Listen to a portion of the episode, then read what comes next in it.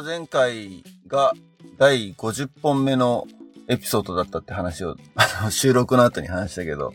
記念すべき50回目のゲストだったサミーが今回も来てくれてます。よろしくお願いします。よろしくお願いします。お願いします。さあ、えー、っと、前回は結構カレッジメイト活動をやってる間の話が中心だったけど、まあ、社会人2年目ということで、はい。なんだろう、社会に出て、ほやほやなうちにいろいろ多感な時期に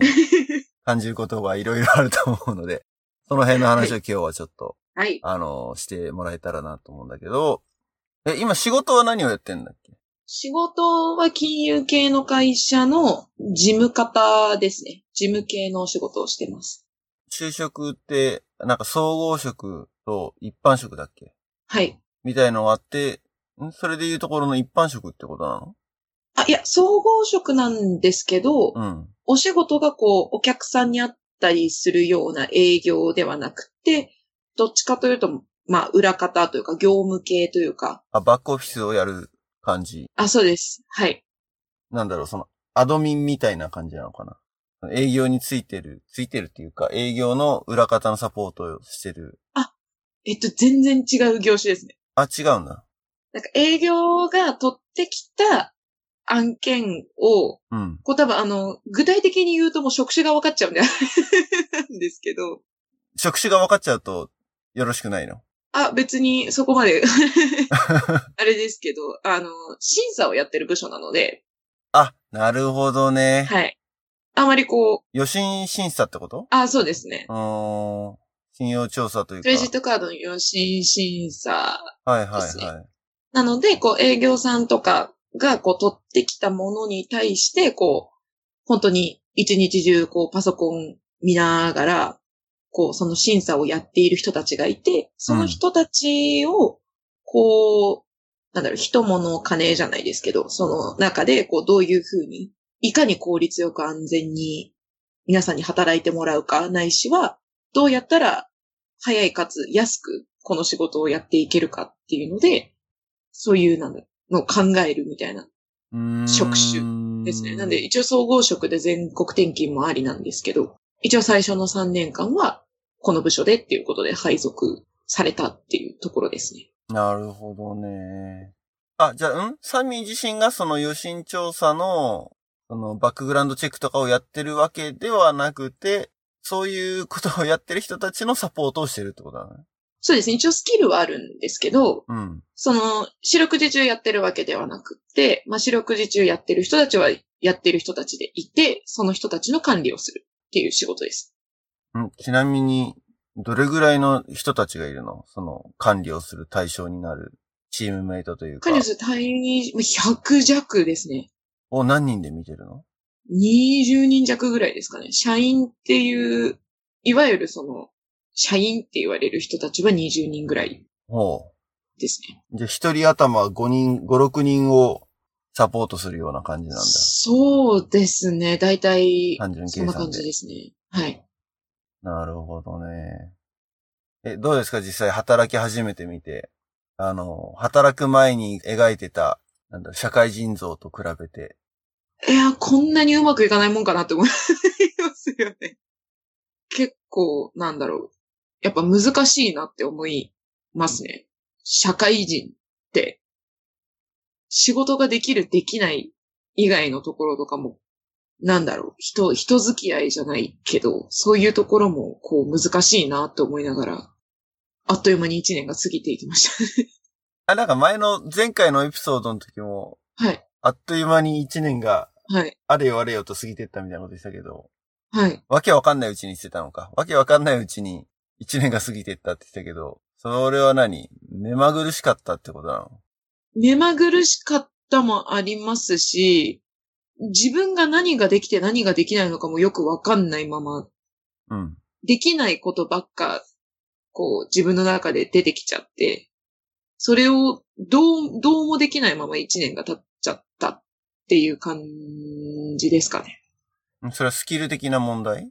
スキル的な問題もありますし、なんだろう、考え方というか、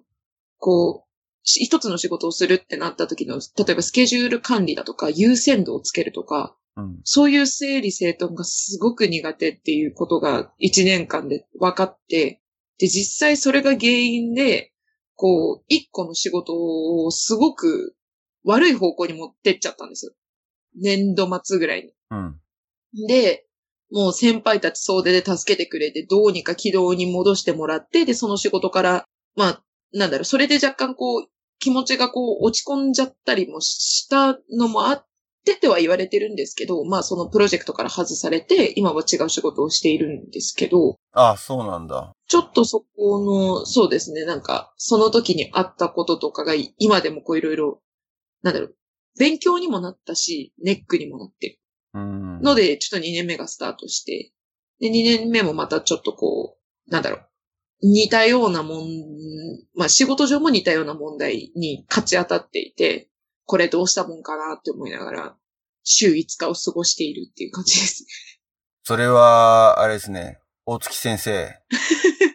得意分野だと思いますよ。はい。この人は、スケジュールのプライオラタイズと、その辺に関しては。あのー今ちょうど、まあ、新入社員というか、まあ、メンバーをうちの会社でも揃え始めたんだけども、えっ、と、個々の指示した仕事に関しては、まあ、やると。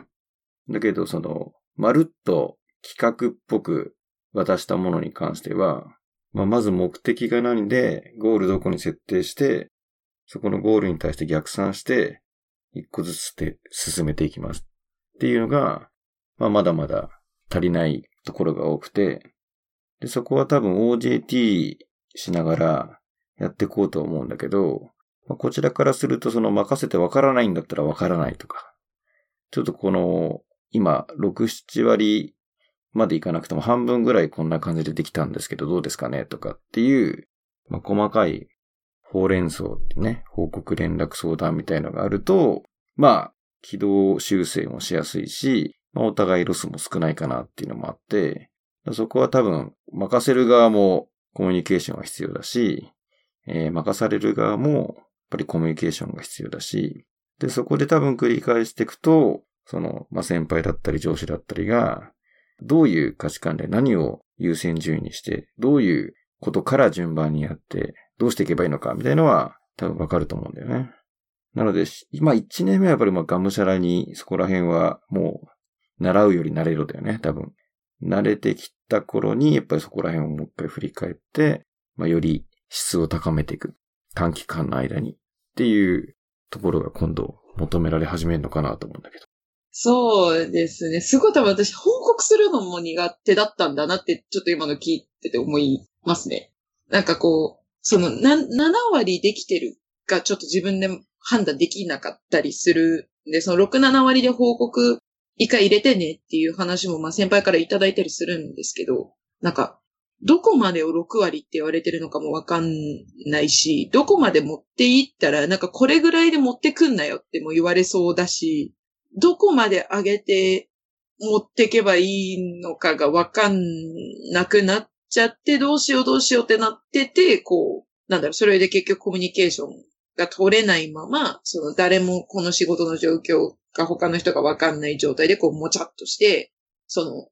前任されてた仕事がちょっと悪い方向に行ったっていうところもあるんで、あそこが悪かったなっていうのはあるんですけど、なんかどこまでを求められてるのかが若干、なんでそこの判断がまだできないなっていう悩みもあるんですけど。え、ちなみにその一つの仕事の期間ってのはどれぐらいなの？その、まずい方向に進んでったって言ったけど、そのクロージングするまでの間ってのは大体どれぐらいなの ?3 ヶ月とか4ヶ月とかそういう中での、なんだろう、スケジュールの優先順位付けをしなきゃいけないのか。そうですね、半年でしたね。もらった時は半年でした。うん。で、その半年の中で、当然、あれでしょ？上司、先輩じゃなくて上司がいるわけでしょ？マネージャーが、はい。管理職の人たちが。あ、はいはい。でそこに、習字レポートとかっていうのは出すんじゃないの？習字のレポートを出すっていう、なんだろう。か、日時か日報っていうのか。新人とかって書かされんじゃん。なんか日報だか週報だか書けって。あ、それがなかったんですよ。上司に対しても OJT に対してもなくって、そのプロジェクトをマネジメントしてる方に対してもなくって、ただ週に1回、その委託先が絡む話だったので、うん。こう委託先とのやりとりで、まあ週に1回ミーティングがあって、まあ進捗会議みたいな。ああ、そうです、そうです。を、まあ対外的、対外的っていうか、まあ委託先も交えるんで、うん。なんだろう、話できることとしては限られちゃうんですけど、まあ、週に一回それがあって、まあ、あとは、粛々とやって、なるほどね。で、まあ、それ以外になんかこう、定期的に絶対ここで上げなさいっていうものはなかったっうーんて。いう状況です。そう、だから、それを上司が言わなかったからってか、仕組みがそもそもないからいけないとも言えるかもしれないけど、まあ本来であればでも別に新人だろうがなかろうが、習字レポートぐらいは出すんじゃないの？それもないんだ？2年目になっても。1年間ずっとなかったんだ？ない、ないですね。それは、どうなの？上上司も評価できないじゃんって思うんだけどね。そうですね。もうだから自分でタイミング見つけて、ちょっとここなんですけどっていうふうに言いに行かなあー意図その報告のタイミングもつかめないので、だ1週間とか2週間近くそのことに対して会話がないみたいなこともありますね。ああ。それ他の人もそうなの？他の人もそうですね。だからもう自分で捕まえて、時間くださいって言って。そうか。でそれでできる人はそれでいいのかもしれないけど、そうでない人も少なからずいるわけだよね。特に新人とかは。そうですね。結局それでこう、なんだろう、見てもらおうと思って、行って、で、こう何回か、なんかもっとちゃんとしたもん持ってこいよって言われて、もっとちゃんとしたもん持ってこいってどのレベルまで上げればいいんだっていう、あ、まあ、さっきの話に戻っちゃうんですけど、っていう、私は悪循環に陥って、うん。だんだんこう、上に上げるのが怖くなっちゃって、あ、あー、なるほどね。あ、発言していいですか？お願いします。まあそこの話だけを聞くと、まあその相談先が問題が大きいね。ね、お互いの話聞いてないからね、なんとも言えないけども、いや基本的には持ってったら、どこが足りないか、でその、もうちょっと完成させてよっていうのが、ここの部分をもうちょっとやってよっていう、やっぱり具体的な指示で次、きちんとアクションが取れないと意味がないので、そこをきちんと指導してあげないといけなくて、で、そこがふわっとしてるってことは、その先輩も分かってないかもしれないね。そうだね。うん。その上司がさらにのか、あれどん？先輩だっけ？上司だっけ？あ上司ですね。うん。その上司、一応分かってるんだよね。だから言語化できてないんだよ。うん。感覚的にあるんだろうけれど、感、経験。経験則に基づいてとか。うん。でもやっぱり、そうだね、ユウが言うように、どこまでがゴールなのかっていうのがはっきりやっぱ見せられなかったら、仕事受ける側はわかんないからね。うん。うん。それはだから上司と部下っていう関係じゃなくても多分お客との関係でも同じことが発生する。うん。もし仕事を委託するっていうのがあるんであれば、委託先の人とのコミュニケーションで、ふわっと言って成り立つかって言うと成り立たないと思うんだけどね、普通はね。成り立たないね。うん。うん。だ言語の特性上、その、ふわっとしやすいよね。主語が抜けたりとかさ。なんとなくその雰囲気で伝えちゃうとかさ。うん。そう、まあ、なんかこう、割かしこう仲良くしてもらってるんで、その上司の方にも。なんでこう、ちょっとこっちもフランクな感じで、ここだったんですけど、みたいな、なんだろう。こう雰囲気もそうだし、内容もそうだし、ちょっと、割かしこうゆるっとした報告をしちゃってたっていうのもあるんで、まあそれでちょっとイラッとさせて、売り言葉に買い言葉みたいな感じで喧嘩して帰ってくるみたいな こととかもあったんで、まあこっちが悪いのもあるとは思うんですけど、でもその指示をもらったところで、こう、それをちゃんと的確に何を求められてるのかっていうのをこう理解するキャパも当時はなかったんで、そこにも多分気を使ってはもらってたと思うんですけど、なんかそれを理解する能力っていうか、のも自分になかったのかなっていうふうに当時は思っちゃって、それですごい落ち込んでたんですけど。うん。まあでもそこは落ち込むことじゃないよね。とりあえずわかんないことを、わかんないって言わないで、分かった風な雰囲気を出しつつ、仕事が進まないのが一番問題だから、分かんないことを、やっぱ分かんないって、まず言える雰囲気かどうかっていうのは一つあるけれども、周りには伝えないとダメだよね。何が分かんないってか。そうです。うん。だってそこをクリアしなかったら仕事は少なくとも何も達成されないわけだからさ。でもやっぱあとあれだな、オフィシャルに、たとえ要求されてなくても、レポートラインには、レポートを習字とかで上げた方がいいのかもしれないね。その、記録自体は日時で取っといて、例えば今日の仕事を何やったっていうのもあるけど、何が疑問だったかとか何が分かんなかったかっていうこともちょっと書いといて、お互いにコミュニケーションのギャップができるだけ発生しない方がいいわけだからさ。さっき一番最初に言ってたけど、その、いかに効率よく仕事を進めるかってところがミッションだっていう言うんであればなおさらだよね。ロスがなくっていうんだったら。そうです。うん。で、後々自分が今度先輩の立場になった時に、それを同じように教えちゃったらまずいってわけじゃん。うーん、そうです。多分上の人たちは、なんだろう、同じ階段を登ってきたから、下もそういう風に登ってこいっていう感覚なのかもしれないけれども。うん。でも不思議だね。その、上司がレポートあげろって言わないってのもね、どうやって査定するんだろうね。うん。どう、どうやってるんでしょうね。だって一応ボーナスとかも出るわけでしょ？出ます出ます。で、その査定ももう一回は少なくともあったわけでしょ？一年働いてるから。あ、そうですね。あ、でも、うち、3年目までは固定なんですよ。ん？固定ってのは年収ってこと？年俸ってこと？えっと、ボーナスがです。うーん。年収もですけど。一律ってことだね。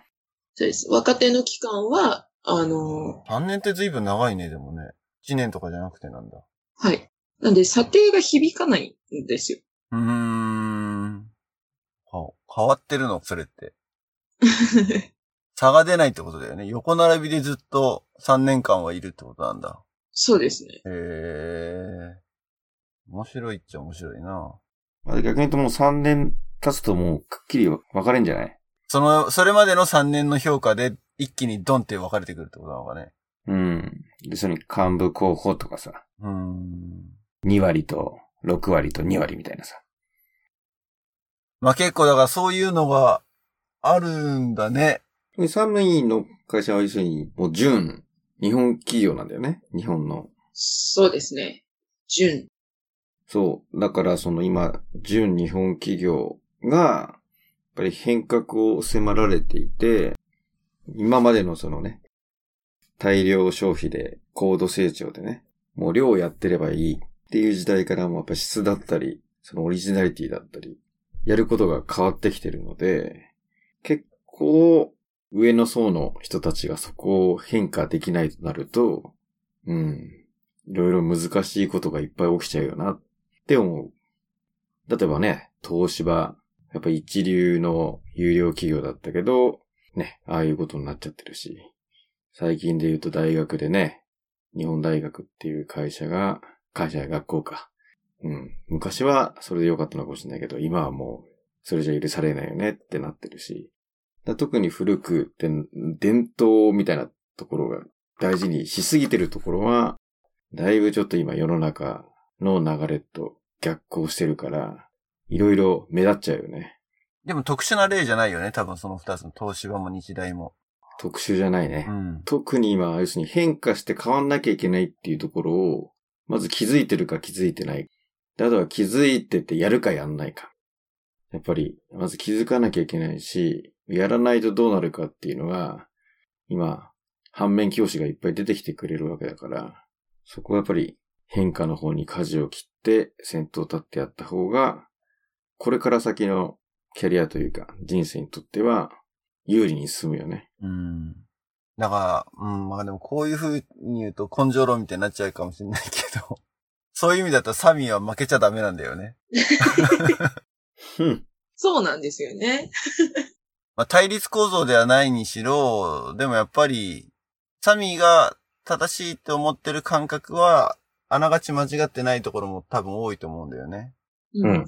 さっき言ったもわっとした感じで伝えられて、何がをやればいいんだかわかんないっていうのは、俺から聞いてれば圧倒的に伝える側の問題だと思うし、それをだから、黙っていると、それも結局どっちにとってもハッピーにならないっていうか、ことがあるから、できるだけ、なんだろう、コミュニケーションする時間を減らすことってのは別にあんまり重要じゃないと思うので、大したロスにならなくて、むしろコミュニケーションが足りなかったことによって無駄な仕事してしまうのが一番のロスだから、お互いやっぱりわからないことっていうのはクリアにするべきだよね。うん。うん。今の話を聞いてて思ったのがね、まあ昔は、やっぱりティーチングでしたと。上司の役割は。まあもうこういう経験に基づいてこうだからこうなのだ。ただもう今、あの、さっき言ったように変化が激しいから、過去の話が通用しないから、みんなにとって新しいこと。だと答えを結構知らなかったりするんだよね。その時には、やっぱりコーチングっていうか、その、それぞれのメンバーの中から引き出してあげるっていうところが結構大事になってるし、あと逆に今、まあ1年目2年目っていうところで必要な、必要というか、やったらいい、まあコミュニケーション。どちらかっていうとね、ボスマネジメントって言って、どうやったらこの上司から逆にこの引き出せるかとか、どうやったらこの上司を動かせるかっていう、ちょっとその視点をもう一個上司の上に立ててみてやってみるみたいなのをやると、まあまあまあ、それは最初はわからないかもしれないけど、まあチャレンジして何かそれができ始めると、出世しやすいんじゃないかな。ね。まあ出世を望んでるかっていうところもあるけどね。キャリアとしての考え方が別に社内の中でね、生き抜いていくっていうか、出世することが全てじゃないだろうから。ある程度のスキルを積んで他の会社行くっていうのも全然一つね、あるだろうしね。うんまあただ、あの、同じ環境にいるのであれば、まあよりレイヤーの高い仕事をしておいた方が、まあ市場価値は当然高まるよね。うん。だそれがその単に、例えば同期との競争とかだったらあんまりくだらないけどさ。まあよりその仕事を自分だったら、その、自分が上司だったらとか、その上司の上司だったらっていう視点で捉え始めると、いろいろ見えてくることがあるので、まあそこら辺はね、あの、藤坊とか俺とか、結構、もう20年ぐらい社会人をやってる先輩がいるんで、そういう先輩に聞いちゃうのもいいよね。で、よく、まあ、メンターって言葉があるんだけど、別に直属の上司だけがさ、ね、さっき言った教えてくれたり、コーチングしてくれるわけじゃなくて、まあ、社内でも他の部署に先輩とか仲いい人作ったりとか、社外でもいいよね。まあ、そういうところで、例えば、ある事象があった時に、まあ、あまりその仕事の話を外でしちゃうのは問題かもしれないけど、まあ、ちょっと、お客さんの名前とか、その上司とかがわからないように、うまく例えて相談したときに、その人だったらどう捉えるかなとか、どうやれるのかなっていう。で逆に言うとそういうのを聞いてみたい人を自分の中で何人か作っとくっていうのがいいよね。俺は比較的その、何かあった時に相談できる人が何人かいたので、例えば理不尽だとか、これおかしいと思って、まあ相談しましたと。まあ確かにそういうシーンもあるかもしれないけど、それってお前もこうだよね、みたいな。あ、確かにその視点はなかったと。気づきになるので、まあ当事者同士だとなかなかね、感情的になったり、ちょっと利害関係があると難しかったりするかもしれないけど、一歩離れたところに冷静に引いてみてくれる人がいるとすると、まあそういうフィードバックをもらえると、いろんな気づきがあるよね。こっちにいてすごく感じるのは、日本人はっていうか、日本の人は質問をしない文化というのかな。わかんないことをわかんないってはっきり言うのが、なんかタブーまでいかないけれど、恥ぐらいはありますよ。恥ぐらいな感じがあるでしょ。でこっちだともう質問しないのは何も考えてないのと同じみたいな。例えば会議とかなんかやっててもね。うんってなるので、そこはちょっと大きく文化の違いなのかな。質問ありますか？って言って、まず出てこないからね。こう、当てられないように目を伏せるじゃないですけど、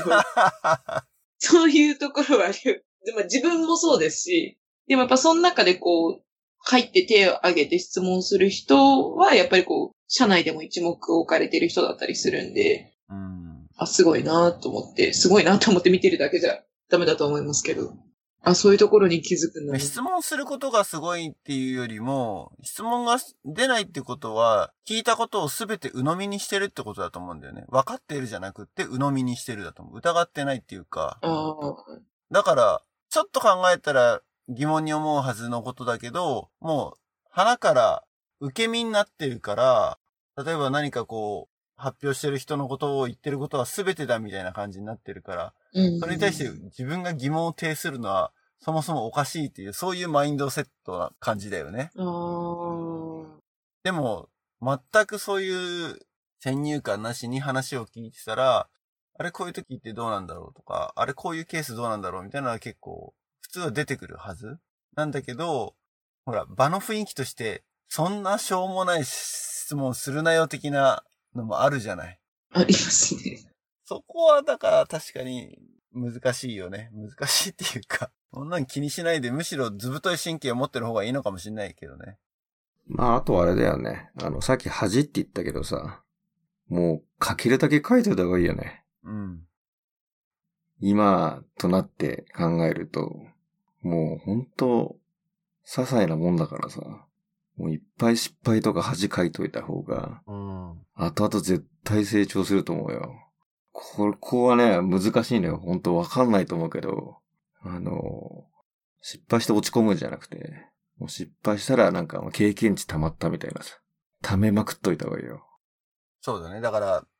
残念ながらプロジェクト外されちゃったって言ってたけど、それは一つの失敗があったってこと、ね、いい方向に捉えてっていうか。うん。まあ落ち込むのは多分あると思うんだけどね。ぜひあの、あつきの回を聞いてもらって。わかりました。田村敦樹。ゲストで来たね。俺の心の師匠。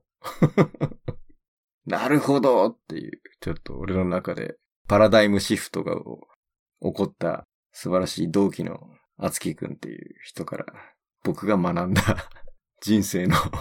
ね、楽しむエッセンスを流しといたので、ぜひ聞いてください。じゃあお願いします？あれ、こんな感じでいいんだっけ？そうだ、まあ、サミーとね、同じような境遇にいる社会人、まあ、多分今年1年目のカレッジメイトとか、カレ元カレッジメイトか、とかもいると思うんだけど、とある記事で、新人 VS 先輩会社でびっくり体験ランキングみたいなのが、どこのサイトだったか日経か、記事であったんだけど、これを見て、なんかどうだろう、サミーなんかは、ああ、そうだなって思うところもあんのかな。あ、ちょっとそうね、リスナーの人はちょっと記事をリンクをショーノートに貼っとくけど、見ないとわかんないかもしれないから、ざっくり、あの、ハイライトだけ言ってみると、うんと、記事はその新入社員の人たちと、あとは入社、どんぐらいだろうな。30代とかその辺の年代の人たちにアンケートを取って、うんと、新人側からは、うん、会社に入って受けたカルチャーショック。で、先輩社員の方は、新入社員が入ってきて逆に驚いたこと。逆のカルチャーショックみたいな。そういうのをアンケート取ってランキングしたってのがあるんだけれども、新人の驚きがバーって読んでいくと、1位が発言や休暇は空気を読んでから。2位が仕事のマニュアルや説明がなかった。3位が台風大雪でも出勤する。4位、あまり飲みに誘われない。5位、仕事をダラダラするみたいな、なことがあって、まあ、10位までランキングなんだけど、逆に先輩の方から見て驚いたってのが、1位が友達感覚で話しかけてくる。2位がプレゼンなど人前で話すのが上手。3位がプライベートを優先する。4位が周りと競わない。5位が手取り足取り教える必要がある。以下、6位から10位までいろいろあるんだけど、これを俺最初読んだときは うーん、まず、新人の言ってることはまあわからなくないなって思うし、逆になんかそれは大抵において会社に思ってる仕組みが悪いんじゃないかなっていう感じはするよね。まあ、文化なのかもしれない。うん。例えば、ね、ほんとさっきその新人の驚きの中にしたけど、2位の仕事のマニュアルや説明がなかったって多分、サミーがさっき言ったのと同じだよね。どうやって仕事を進めていけばいいのかっていうのが何もドキュメント化されてないわけだよね。そうですね。わかんなかったらこれ読んどいてっていうリファレンス先がなく、それはみんな各先輩の中に眠っているっていうか、それを新人が聞いて引き出さなきゃいけないっていう、うん。最も効率の悪いタイプなんだけど、うん。要するに、あの、いろいろなスキルが非常に俗人的になってる。ああ、そうですね。まさに、まさにですね、うちの職場は。こう自分でフォルダ、フォルダの海をこう、自分で泳いでいって、これかなと思って掴んだら、これじゃねえみたいな。で、聞きたいことがある時に限って先輩がお休みだったりとかして、その日一日誰もその、これを作るために元になった資料がどこにあるか他の人わからないし、作り方わからないみたいなことがたまにはあります。あれ、そういうのって何？みんな個人で仕事抱えちゃってるからってことなの？で個人でっていうわけでもないんですけど、こうなんか一部の、こう、例えば数字をまとめるとかっていうことに関しては、こうみんなでやってるっていうよりかは、それをこう作ってる人が限られてるんで、うん。なんかこう資料を作るときとか、それこそ、あの、全く別の仕事だけど、この数字が欲しいってなったときに、これの大元の資料ってどこになるんですかって聞いたときに、それがわかる人とわかんない人。で、もしないってなったときに、その数字を作れる人が限られてる。うーん。なるほどね。それでじゃあどこにあるのかっていうのをサーバーのフォルダーどこにあるのかなって探すわけだ。もう片っ端から開けてって、そ全然れは効率悪いね、でもね。別の部署のところとかまで全部見に行って、みたいな、もうなかったら自分で取って、みたいな、まとめて、みたいなことはありますね。それなんかメールでパッて質問できる場所はないんだ。メールとかでこれ知ってる人いませんか？って。はないですね。うーん。それ何？口頭で聞いてもあるの？これ知ってる？このデータ欲しいんですけど、誰か知ってませんか？って。あ、そうですね。でももう大体こう、なんだろう、あ、数字はこの人に聞けばわかるんだ。それこそ俗人化みたいになってて、うん。あ、これはこの人に聞けばわかるやっていう人がいるんで、その人がいるときはその人に聞けば一発なんですけど、ああ、なるほどね。生き字引みたいな人がいるわけね。そうです生き字引みたいな人もいれば、なんかこう、それこそ私みたいに新人で同じ部署入って、3、4年間ぐらいこう、同じ部署にいらっしゃる方がいて、その人がもうずっと、なんだろう、数字とかも任されてる人だから、まあ新人だけど、なんだろう、その人が一番わかるみたいな仕事もあるんで、うんそういう時は、もう全然年代近い先輩に、これなんですけど、ああ、それは、だったらここだよって教えてもらったり、こともあります。新人から見たら仕事のマニュアルとか説明の資料が少なすぎるというか、暗黙知って言われるもんだよね。ドキュメント化されてない知識、暗黙の知識っていうのは結局その人に直接聞かなかったらわかんないノウハウだったりとか、うん。やり方だったりとか、そういうのがうまく共有されてないっていうのが原因だから、新人から見ればマニュアルが、とか説明が足りないだけど、逆にさっきの先輩の方からの視点からで、手取り足取り教える必要があるっていうのは、結局これどっちも不幸になってるって感じがするよね。手取り足取り教えなきゃいけないのは、あんたがやってきたことをちゃんとドキュメント化してないからそうなるんだよってことじゃん。そうです。これ読んどいてっていう風に できるようなものにしておけば、まあ少なくともね、まあ何かしらだから、なんだろう、コミュニケーションしなくても教えられるっていうようなのがある程度揃っていれば、手取り足取り教える必要はないはずじゃん。だけど先輩からすると、いちいちいちいち質問してきて、それにいちいちいちいち答えなきゃいけないから手取り足取り教えるのが大変だっていうような印象になるのかもね。そうです。なんかこう、その、社会人の人の、なんかコメントみたいなのが載ってるんですけど、なんか高校、大学を通じて何でも手取り足取り丁寧に指導を受けてきた若者が多いって言ってるけど、そりゃ、教科書っていう正解があるから、教科書を読んでいればそこに答えがあったけど、社会っていうか会社に来た途端にその教科書がないから、私たちは教科書ベースにどうしても、なんだろう、学んできたから、その教科書に今までは正解があったけど、いきなり教科書がないけど正解を出せって言われるから、戸惑っちゃうんですよね。多分。なるほどね。ほう。そういう考え方したことなかったな。なんかこの高校大学で丁寧に受けてきたって、そりゃそうじゃん。うん。あったもん答えがある書物。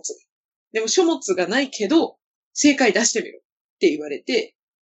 まあ、ある種こう、なんだろう、教育の中での正解って結構、あれじゃないですか、もう決まってるじゃないですか。その、よっぽどなんかこう、作文とかじゃない限りは、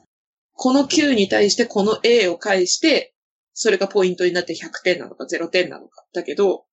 いざ答え出してみろって言われて、これでどうですか？違うって言われたらもう、じゃあ何が正解なのってなるよねって私は思っちゃうんですけど。うん。大月先生どうですか？まず、あの、ビジネスにおいて、正解はないんですよ。シチュエーションとか、まあ、背景、状況に応じて、一番確率の高い、えー、方法を取るっていうのが、基本的には今、セオリーだよね。だから例えば A 案、B 案、C 案あります。はい、正解 A 案ではなくて、A 案と B 案と C 案、実はメリットとデメリットがあって、どれを重視して、何を捨てるかみたいなところの戦略があるって、初めてその A 案を採用しますとか、B 案を採用しますとか、C 案を採用しますっていうのが決まっていくべきなんだよね。なので、ある、例えば、その、上司の経験値の中で、じゃあこれをやるんだったら、こうだ、みたいなメソトロジーとか方法論がある場合は、まあ、ある程度そこに寄せた方が、角度も高いし、スピードも速いから。ただまだやったことない話とかね、見えてない話であれば、何が正解かわかんないんだけど、もうその人が、そういうものをきちんとロジカルに、あとはクリティカルに判断できるかっていうのは、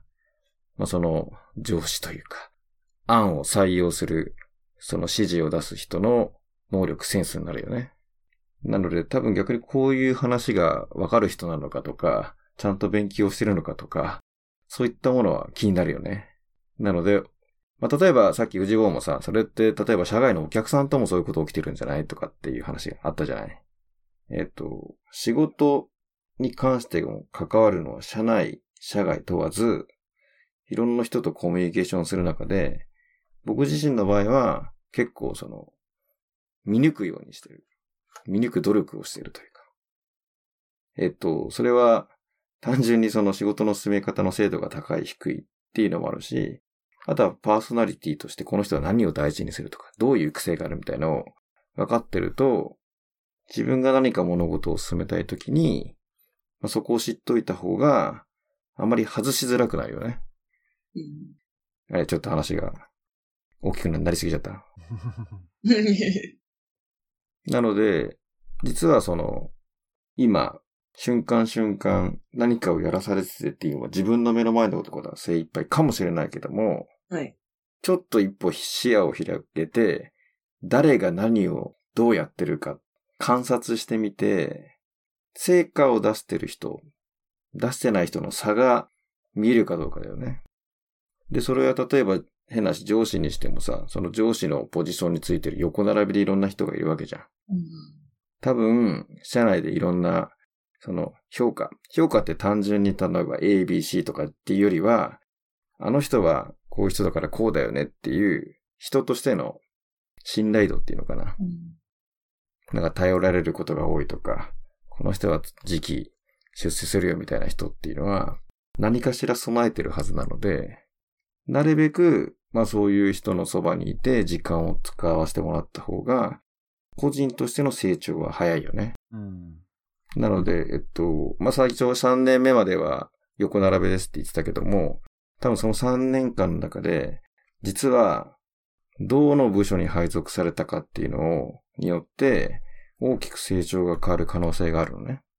それは、えっと、努力とか、うん、あの、以外に、やっぱりどういう人に見てもらって、育ててもらったかっていうので、結構差がついちゃうの。で、こればっかりは運なので、ただその、ホームステイと一緒でさ、ラボにいきなり戻すけどさ、その、最高のホームステイをね、楽しんだ子が勝つとは限らないっていう。勝つって言ったら、すごいなんか勝負っぽくなって、ちょっと、ニュアンスが変わっちゃうんだけども、その、さっき言ったように失敗から学べることも多くて、逆に、反面教師例えばいい人に出会った場合に、あ、なるほどと。こういう差ができるのっていう理解ができるから、逆に、いい人ばっかとずっと一緒にいたら気づかないかもしれないじゃん。そこに恵まれてるとか、良かったって。あとはその理不尽さを受けた人の気持ちがわからないとかさ。なので、まあすべては経験値なんだけども、だんだんやっぱり自分のコントロールできる範囲を増やした方がいいよね。うん。で、まあこの話を突き詰めると、ね。じゃあ、自分で会社やったらっていう話になり、なっちゃいそうだけどさ。いや、ただ手段、手段だからね。あの、逆に、この人と一緒に働いてるとすごいやっぱり自分がモチベーションが上がるし、もうすごいいろんなことが頑張れるっていう、そういうのを与えられる人も世の中にやっぱりいるから、そういうチームの中で働いてるっていうのは非常に幸せだよね。だって、ね、生きてく、生きてる時間の中の結構多くの時間を仕事っていうもので費やすんであれば、まあそこに納得性だったり成長感だったり、やっぱりモチベーションが高く楽しく時間を過ごせるっていうのはすごい幸せなことじゃん。だそれを自分が選べるように自分の実力値とか経験値とか、それを上げとくっていうのが、まあより良いわけであって、ただ完璧な人はいないから、さっき言ったように、ここは得意、でも苦手とか。それを、こうじゃなくて、そのチームで補えてるかとか。まあそういうのが、だんだん、ね、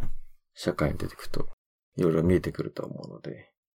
まあ自分が、ね、やりたいことがあった時とか、なんかやりたいなって思ったことがあったら、まあよりそれを実現できる環境とかチームを探して、自分から飛び込むっていうのも一個あるよね。いや別にあの、転職を進めてるわけではないので、まだ、やれることやっていただいて、ね。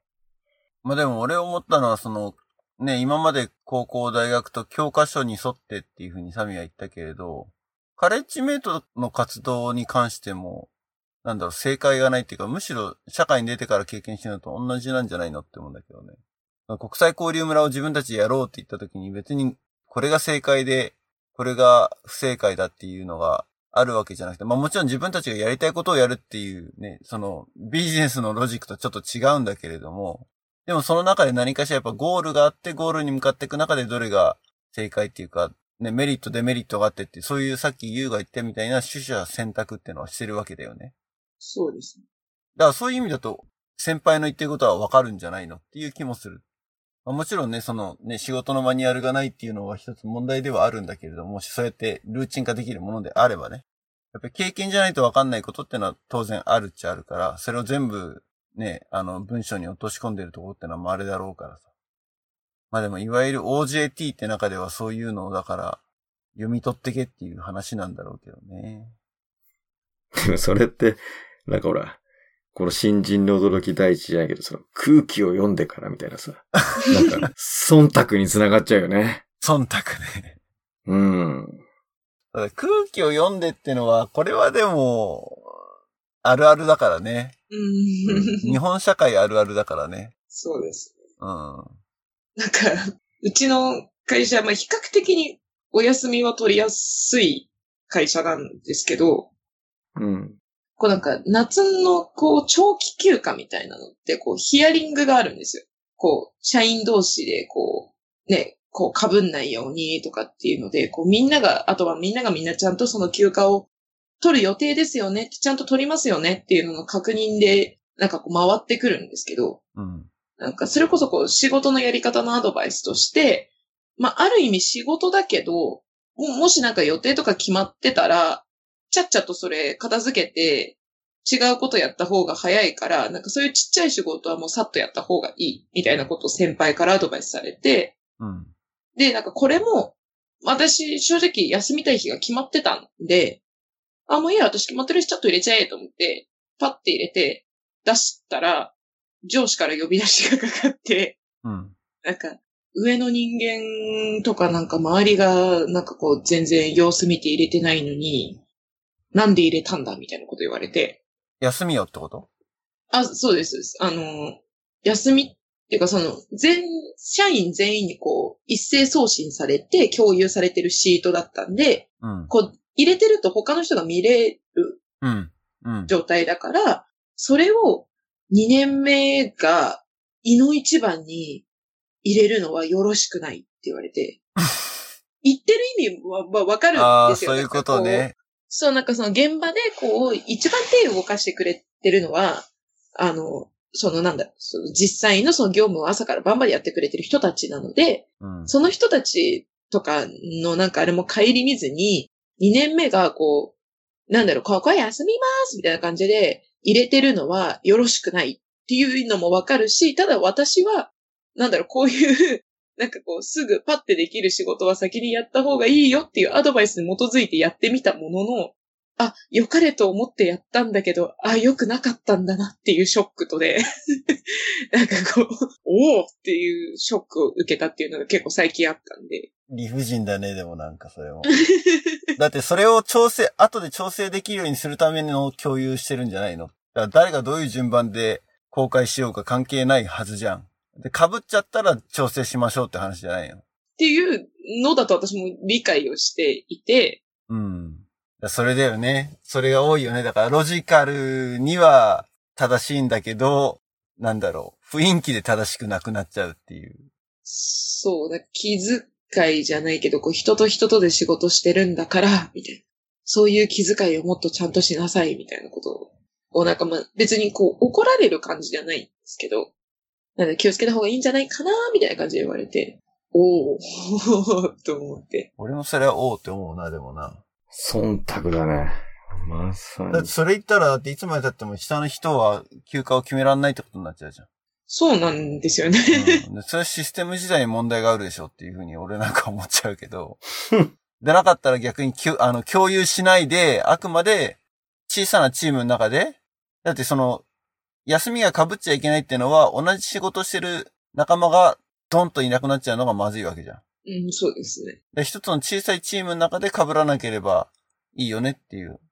話だよね。そうです、そうです。その全体で共有されてるレベルがどんぐらいの人数なのかよくわかんないけれど。まあ、なんていうの、今回の例に限って言うとだよ。うん。まあ、まず、確実に休みたい日があるんであれば、まあ、動くべきだよね。で、おそらくだけども、想像する中で、その、自分の仕事で、まあ、いなくなった時に、いてもらわなきゃいけない人が仮にいたとすれば、ジャブ打つね。俺なら。そのシステムがどうのこうの分かって、今その環境を聞いた時に、要するに、一番自分が欲しい結果を手に入れるしかないじゃん。そうする場合は、その被った人たちに、いや、実は今この人この日がこういうちょっと予定を入れたいんですと。仮にここ申請出したら大丈夫ですかね？みたいな。質問みたいあ、そういうこと。な。うん。いや、もし本気でやるんだよ。あの、そういうのがめんどくさいんだったら空気読まずにポン入れて、あ、すいません、とっても、いや、ここあれなんですよ。どうにかなりませんかね？つって。誰にお伺い立つとかいいですかね？とか、上司に聞いて。じゃあ、こいつとこいつに聞いといた方がいいんじゃないか？みたいな。あ、わかりました。じゃあちょっと聞いて、今から聞いてます。みたいなさ。仮にだよ。本気でやるんだったらね。いや、俺の場合はやっぱり本当にその予定を組みたいんであれば、その予定を実現させるために、一番効率的で確実な方法を取るっていうだけの話であって、そこに労力をかけるかかけないかとかさ、いや、そんなもん通用しないかはわかんないけどさ。でも権利だからさ、そこを阻害されてしまうとさ、権利を行使できないっていうのは、ねえ、それこそ会社に対して物申せる問題だからね。うん。でもこうやってやっちゃうとまた若いもんはって言われちゃうけども、それが正しいっていうか、そうなってしまってんだよね。ルールとして。うん。その休みを取るっていうのは夏休みでしょ？夏季の長期休暇だから、会社としてはお盆休みみたいな期間はなくて、フレキシブルにみんな取っていい。この期間の中で、5日、ドカって休む人もいれば、5日バラバラに休む人もいるみたいな、そんな感じなんじゃないの？そうです、そうです。あの、必ず何営業日かまとまって取ってくださいね、この時期に。っていう、うんまあ、3、4ヶ月ぐらい期間があって、このどこかで取ってくださいね。まあ、取れないんであれば、まあ別の時期にちゃんと取ってくださいねっていう。うん。でそれ、だから、それをやっぱり被った時の調整のためのみんなで共有しましょうなんだよね。被った時の調整しましょうもあるし、ちゃんと皆さん取ってくださいねっていう念押しっていう。それはだか。ら、あの、有給消化率が何パーセントじゃなきゃいけないみたいな、そんなうん。会社のテーマあったりとか、そんな感じなのかな。あるね。まあ、あると思いますね。それこそ、その、こう、社員がいて、その現場でお仕事してくれてる人たちがいてっていう状況なんで、その100人単位の、うちの部署で言うと、それぐらいの規模の中に、こう、全員に、わって一斉に送信され100て、人でそれやるのはちょっと微妙っちゃ微妙だよね。まあ、てかその、なんだろう、その仕事のレイヤーごとに、うん。まあ役職のレイヤーごとに、そのファイルは分かれてるんですけど、でもそういうのを気にして、だ別にその上司の人がどう思ったとかじゃなくって、なんか多分周りの人の中でも、なんやねんお前らって思った人がおそらくいたみたいで、だその人たちの意見も込みでその上司が言ってきたんだろうなっていう雰囲気ではあったんですけど、私たちはあんたたちが休んでる間も働くのに、みたいな。それはでも知ったこっちゃないだからね。基本的には。権利なわけだからね。うんまあ、そうですけど、まあ、そこの配慮が足りなかったなっていうのもありつつも、それこそ私もジャブは打ってて、休暇申請を上司には出し、こことここ休ませてくださいっていうのは、パソコンでできるんで、うん。もう、ちょっとお休みくださいっていうので言って、まあ申請も降りてて、でそれはもう結構数ヶ月前に出してるわけでしょ？あ、もう全然先月直前とかじゃなくて。じゃなくて、もう、休む、実際に休むよりもかなり先に出してるわけでしょ？そうですね、4ヶ月前ぐらいにもう出してて、うん。うん。ちょっともう予定が決まってたん、決まってたっていうか、あの、休みたい日付が決まってたので、ちょっとここだけ休ませてくださいねっていうのを見て、こう、共通の、共有のスケジュールアプリみたいなのにも、こことここはお休みくださいっていうふうに一応もう入れていて、で、まあ先輩にも、夏どうするんですか？あとあの、それこそ直属の同じ仕事してる先輩にも、夏どうするんですか？って言って、いや、夏取らないよ、みたいな。あ、じゃあちょっとここ休ませてください、みたいな話だけ、こう、チラチラはしていて、で、なんかそのヒアリングが降りてきたんで、おーってやって、さっきのところに、こう、わって言ったんで、おーって。なるほどね。ああ、わかった。そうか。じゃあ、休むこと自体がダメなんじゃないってことなんだよね。あ、そうです。あの、休むこと、先に入れるな、ボケっていう話だよね。あ、そうです、そうです。で別に全然休みにくい会社でもないし、あの、体質でもないし、本当にちょっとこの日すいませんって言えばお休みうん。取らせてくれる環境ではあるんですけど、ただそのみんなが見える、もう全員が見えるっていう時に、胃の一番に何年次の低いもんが入れとんじゃいみたいな のだったとは思いますけど。なるほどね。その役職としてのレイヤーが上でも、現場の仕事としては長い人たちがいっぱいいるような状況なので、なんでそういうところに気が配れないの？お嬢ちゃんみたいな感じでこう、っていうね、ちょっとしたフラストレーションがこう、上司の耳に入って、上司から多分こう、お気を据えられたっていう状況だとは思うんですけど、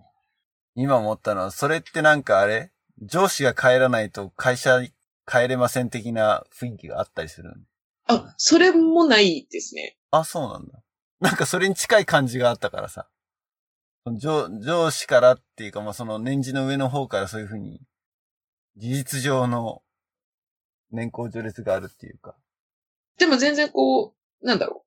う。そういう雰囲気はなくって、ただなん、まあ、こっちが、こう残業をお願いしたりすることとかがあって、その自分のチームの人が残業してる時とかは、まあ、自分の仕事がある程度落ち着いてても、その人たちが残ってもらってる以上は、まあ、現場の管理する社員なんで、残ったりっていうことはありますけど、そういうことがない限りは、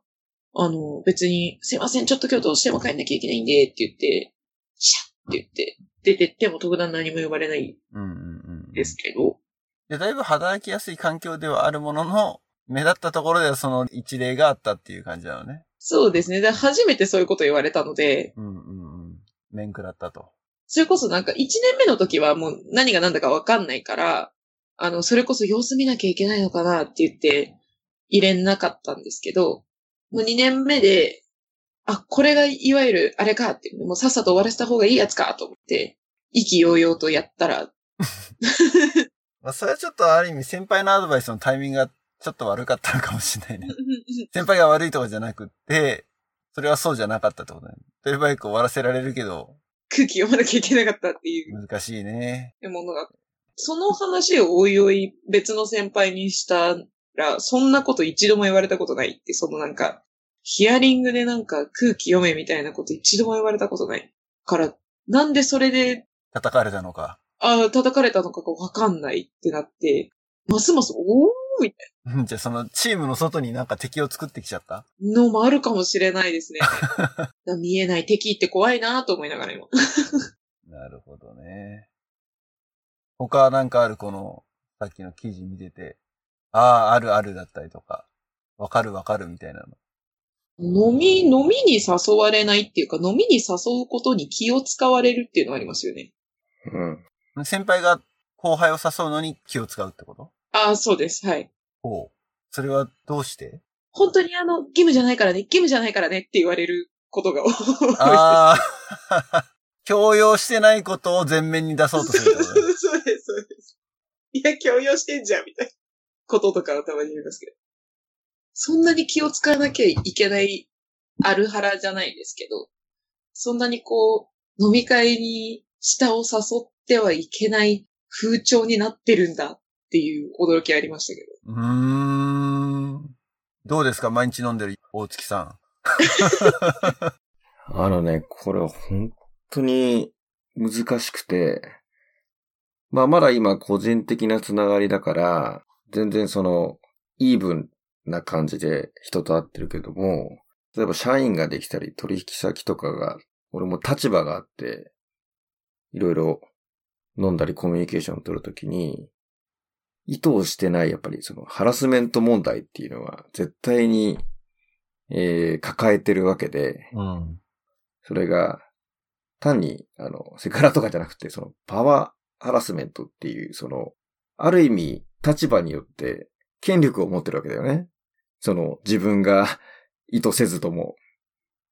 で、その自分の発言が全くそれを意図してなくても、受け取り側が、その権力をもとにこれを言われたっていう判断をするケースがあるわけよ。そうすると、ハラスメント扱いになる可能性があるわけね。うん。これ可能性の話ね。で、そこは、本当に難しくて受け取り側の結構受け取り方によって全く変わるから。まあ、あの、気は使わなきゃいけないけども、その、ミスを犯さずに完璧にやりきるなんて難しいんだけども、多分、日本企業っていうのはそこすごい慎重だから、問題は絶対に起こしちゃダメだっていう発想から、リスクを極小化しに行くよね。うん。だから、そういう行動になり得ると思う。だそこまでも、この、生きづらい世の中にしていいのかみたいなのもあって。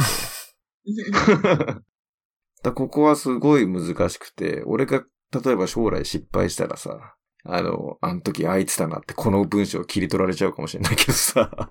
ぱりそこはそのやっぱり子と子の話だからさ、まあその信頼関係もあるしさ、まあたとえその、仮にハラスメントだっていう声が上がった瞬間に、あとはそのどう行動するかだよね。きちんと誠意を持って謝ると、その意図はしていなかったと。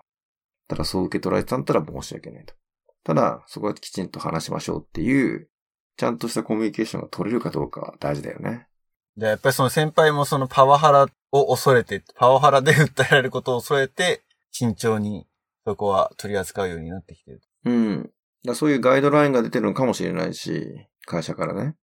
その、こういう言い方をして、やる場合は必ずこう言いましょうみたいなさ、わかんないけどさ。ただそれがね、なんかもう世知辛いじゃん。なんか法律的にはこういう表現を使ったらアウトですとかさ、なんか、ね、訴えられるかられないかみたいなので行動するっていうのもなかなかなんか、うーん。アメリカはよくね、なんか減ったなことしたらすぐ訴訟問題になるみたいなこと言われるけれど、うん。よっぽど日本の方がなんかビクビクしながら行動してる気がするけどね、そういうことに関してはね。うん。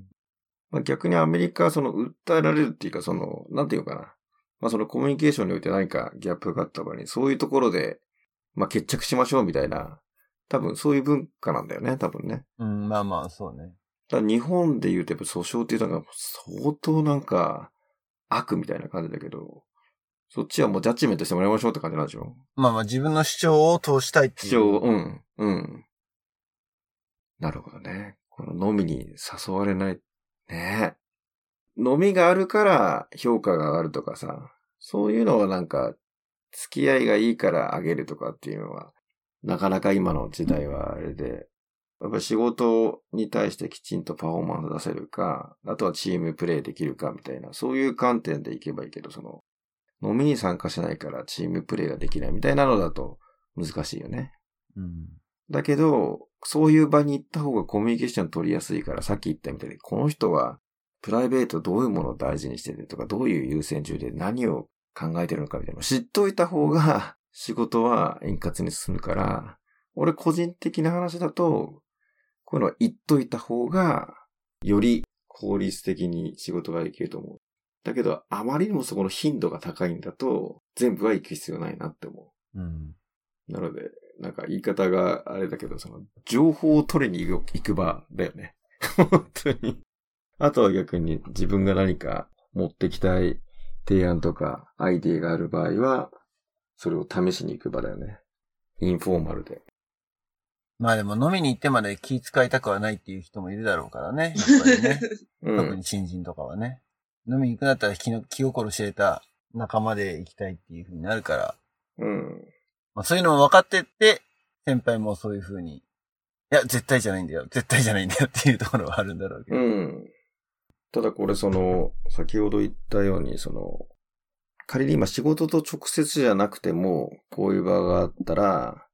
まあ行った方がいい理由があって、それは、えっと、直接利害関係があって仕事がある時じゃない時に、コミュニケーションを取ったり付き合ってる人たちの方が、何かそういう仕事を与えられた時に、やっぱりパフォーマンスが出るんだって。あれ、意味わかる？その、仕事だからって付き合って飲みに行くんじゃなくて、仕事じゃなくても飲みに行ってたり、コミュニケーションを取ってる人たちの方が、何か仕事をやるときに、やっぱりチームとしてパフォーマンスが出やすいんだって。なので、僕の会社とかでも、そういう 仕掛けはしていて、例えば、ボーリング大会やってみたりとかさ、今度会社のイベントやるんだけどさ、そういうもので、直接プロジェクトを組まないかもしれないけれども、いろんな人をそういうところでミックスさせて、コミュニケーションを取ってもらうように、わざとそういうイベントを企画してやってんのよ。それは何か来たるべきプロジェクトだったり仕事が来た時に、より円滑に進めてもらった方が、会社としたらやっぱりメリットが大きいじゃん。なので、仕掛けっていうかアイディアの一つとして、まあ、月一回はそういうフレンドシップデーを作ろうみたいなのは、一応、設計図の中にあるよね。そういう企画のポジショニングっていう。なるほど。ちょっと種明かしちゃったけどさ。まあ、そういう部分的に出すとさ、こいつはいつも遊んでんだと。例えばね、子育てて忙しい奥さんからしてみたら、なんかまたなんかボーリングして遊んでんの？は？みたいにさ、なり得るわけですよ。ね？ただそういうのは本当に、あの、実はいろいろ考えてやってるっていうのを、ちょっとだけ言って、ボーリング行ってもいいよねっていう話を、あれ？みんなで楽しく飲んでもいいよね？っていう話よね。まあでも職種が違うからってのはあるのかもしんないけど、まあ俺は仕事がソフトウェアエンジニアだから、あんまりその、なんつうの、利害関係とかっていうのが、調整みたいなのはないんだけれど。でも、アメリカの会社全般的にその、仕事の後飲み行くっていう習慣がないし、プライベートの話も基本的にはしないし、あんまり。チームでなんか、行くって言ってもせいぜい四半期に一回ぐらいランチがあるかどうかぐらい。あとはみんなもうバラバラに好きな時に会社に来て好きな時に会社家帰ってみたいな感じだけど、仕事はうまく回ってんだよね、それでもね。だからそのオフィスに、仕事の時間の中で全部が解決されるようになってる。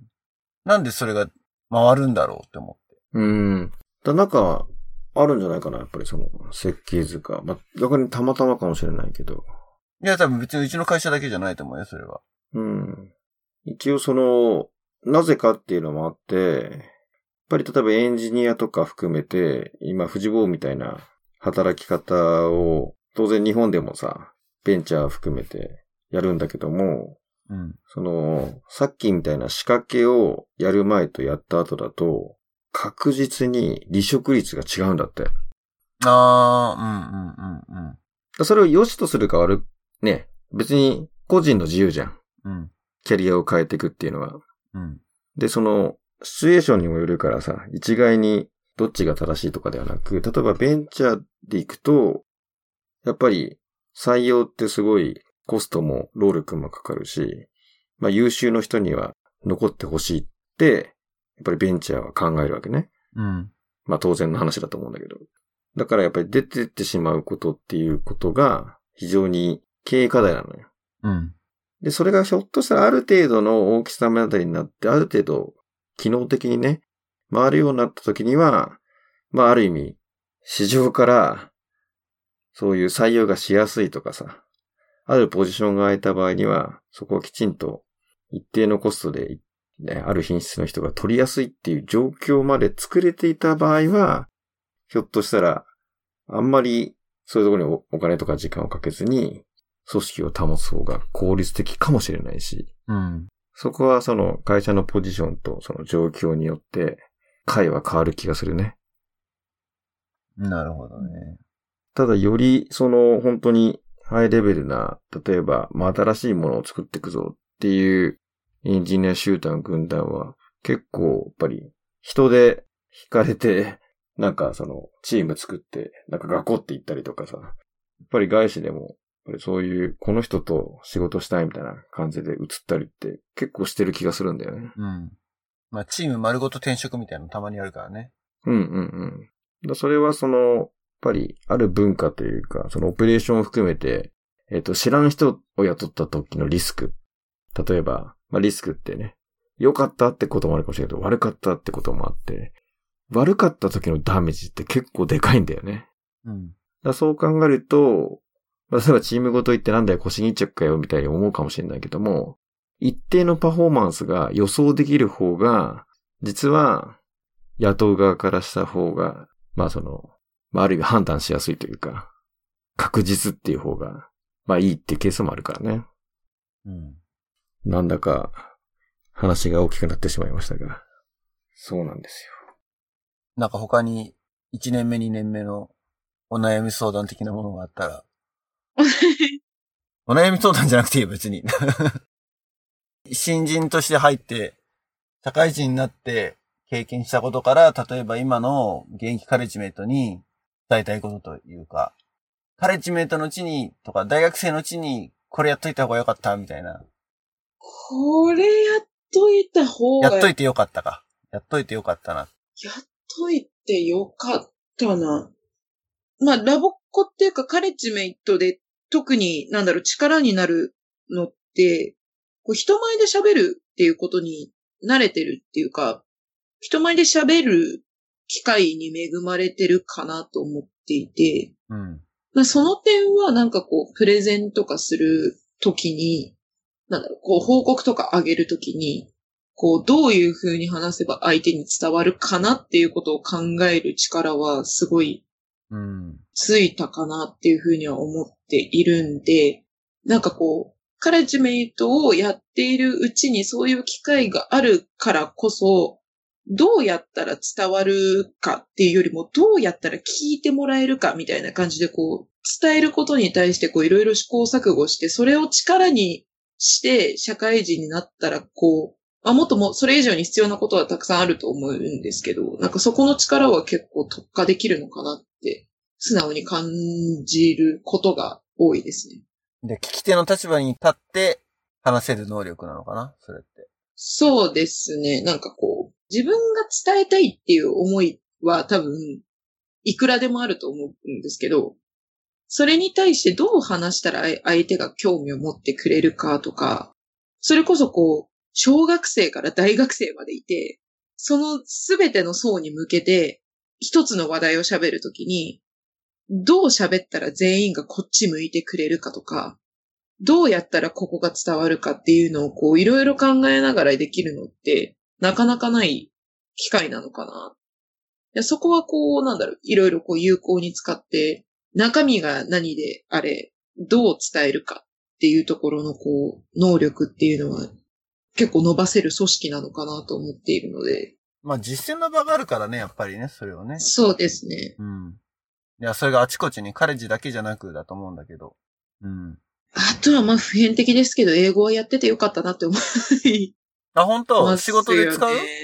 や、使わないんですけど、あの、なんだ、それこそ英語で、こう、誰かと電話したり、やりとりしたりとかっていうのはないですけど、うん。なんかこう、ふとこう、なんだろう、あそれこそシステム使ったりとか、なんかそこから吐き出されるこうデータとか見るときに、なんだろう、簡単でもいいから英語をなんか知ってると、別にそのなんか、もの自体の意味がわかんなくても、ああ、こういうことをなんかこう目的にして出されてるデータなんだなみたいなことはこうなんとなくこう単語から読み取れたりするんで、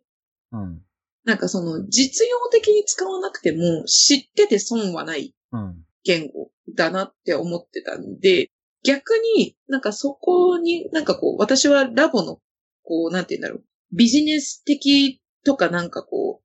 私なんかあの紙とかなんか読んだり書いたりするものを二次元の英語って呼んでるんですけど、個人的に。ほ。なんかラボでできるのって三次元の英語かなと思ってて、でも世の中三次元の英語ができれば大丈夫じゃん、オッケーみたいな感じであぐらを書いていたことによって、その二次元の英語をおろそかにしていたからこそ、こう、社会に出てから使える英語っていうのは、正直そこで重要視できてなかったんで、こう、今になってから、こう、あ、こういう、それこそ仕事で使っていくレベルまで自分の英語力がこう、いってなかったなっていう実感する場面もちょくちょくあったんで、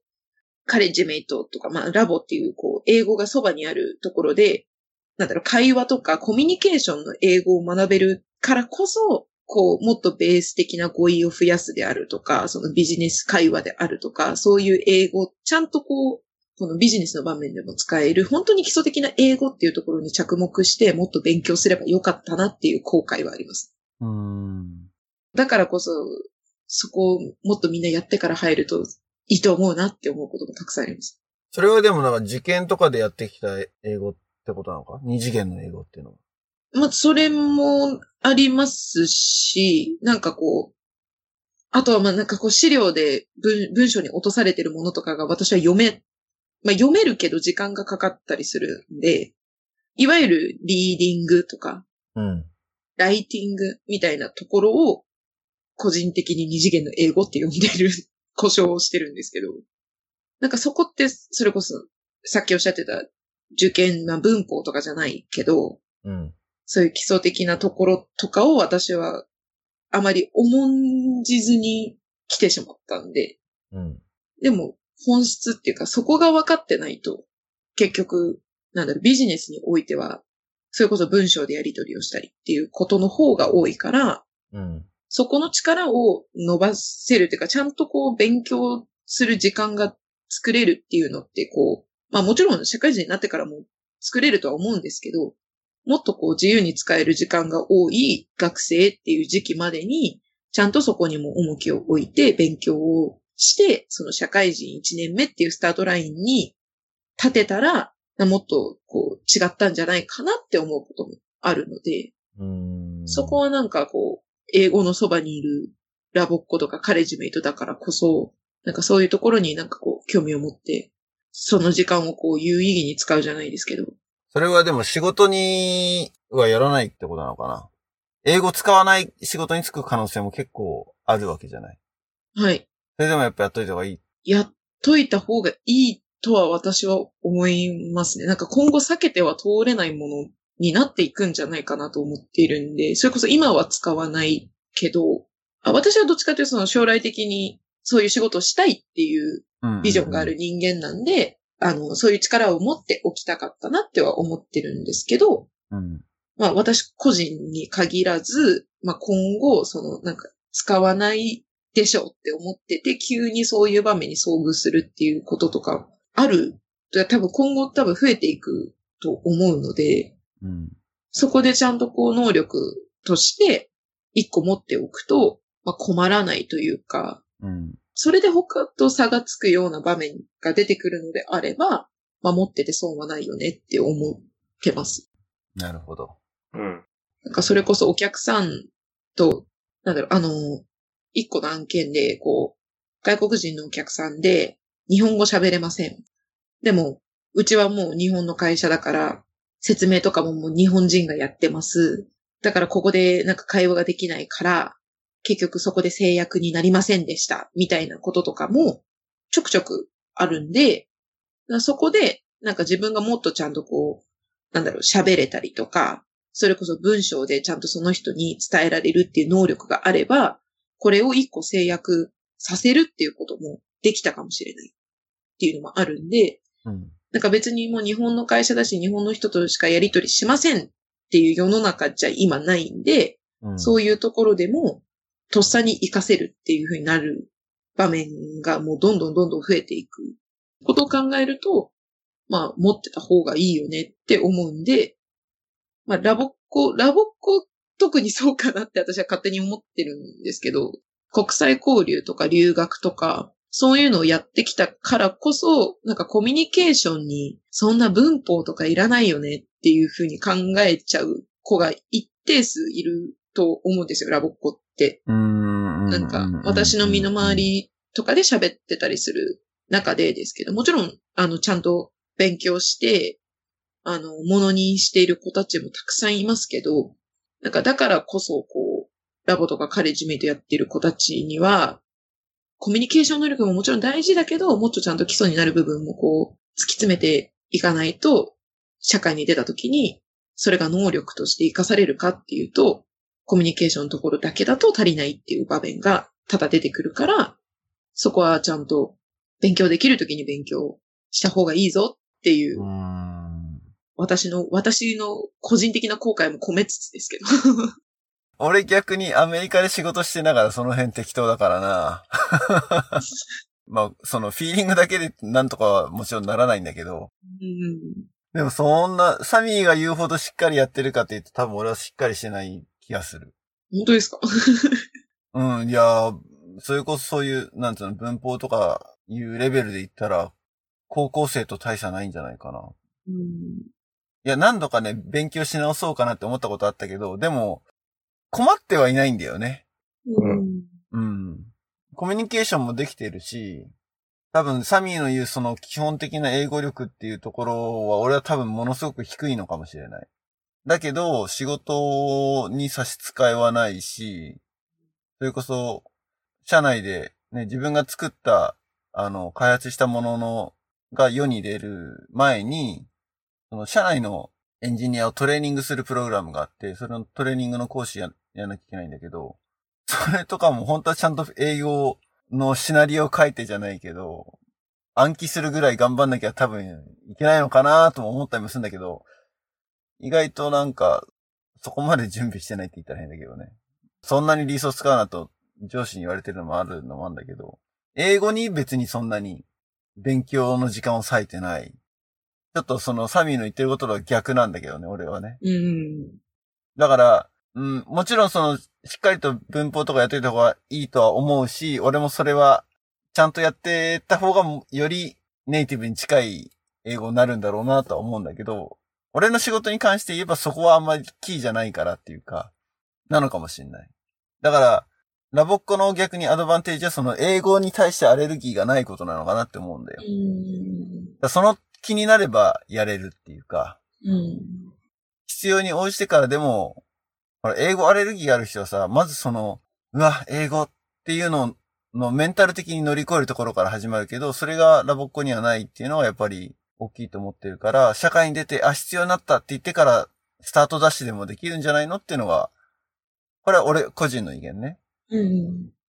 アメリカに住んでいながらちゃんとした英語喋ってない俺が言うのは、なんか微妙な感じなんだけど。いや、それはやっぱりでも職種とかさ、そうそうそう、そうなの仕よ。事によるからねう。ん。うん。エンジニアはそれで成り立っちゃうところがあるんで、うん。あの、いつだかのエピソードでも話したけど、ね、セールスの人間だとそうはいかないしね、セールスとかマーケティングの人間だったらそうはいかないけれど。言葉に対しての比重がより高くなりそうだよね。うん。ただ、必要か、ね、それで十分かみたいな話もあるけどね。それがないと全く勝負ができないっていう世界じゃなさそうだよね。うん。だ手段なので、身につけといた方がいいけど、それがないと全く、それがないと全くダメだったら、そっから身につけりゃいいからね。ただやっぱりね、ラボやめて遠ざかっちゃうと、戻るのが大変だから、英語に触れ続けるってことは何かしらの形でやっといた方がいいのかなとは思うん。う。ねサミンみたいに入ってまだ数年だったらいいんだけど、これが、ラボやめてずっともうラボテープも聞いてないで、ラボライブラリーも聞いてないで、いましたと。で英語も大して触れてないで、例えば8年目ぐらいで急に英語を使わなきゃいけなくなったみたいな時に、この8年のギャップを埋めるってのは多分大変だろうから、何かしらの形で英語に触れ続けてた方がいいとは思うよね。まあ何でもいいと思う。その英語のポッドキャスト聞くとかでもいいしさ。少なくとも耳とかは慣れとかないと、サミーの言う3次元の英語だけでも続けといた方がいいのかなというふうに思う。なんか前回の収録の時に終わった後で、あの、ユウとサミーとで飲みましょうみたいな話が出てたけど、それは実現に向かっていくのかな？まあオフラインでも機会があったら、それこそ今日みたいな話は大先輩のユウにいろいろこう、メンターとして意見を仰ぐには飲み連れていくのはいいかもしれないと思うんで、30分で、あの、寝ないようにだけ気をつけて。開始30分で全部話し切らないと寝ちゃうよっていう。いやもう絶対ソフドリしか飲ませないです、最初。そしたら。もう、ソフハラだね。ソフトドリンクしか飲ませないハラスメントで。ボスのアルコールマネジメントをしながら。ボスある。やばい、学習してるね、確実に。まあ、野毛でも、東京でも、そうですね。あの、新宿2丁目か。あ、2丁目でも全然いいですね。野毛希望で。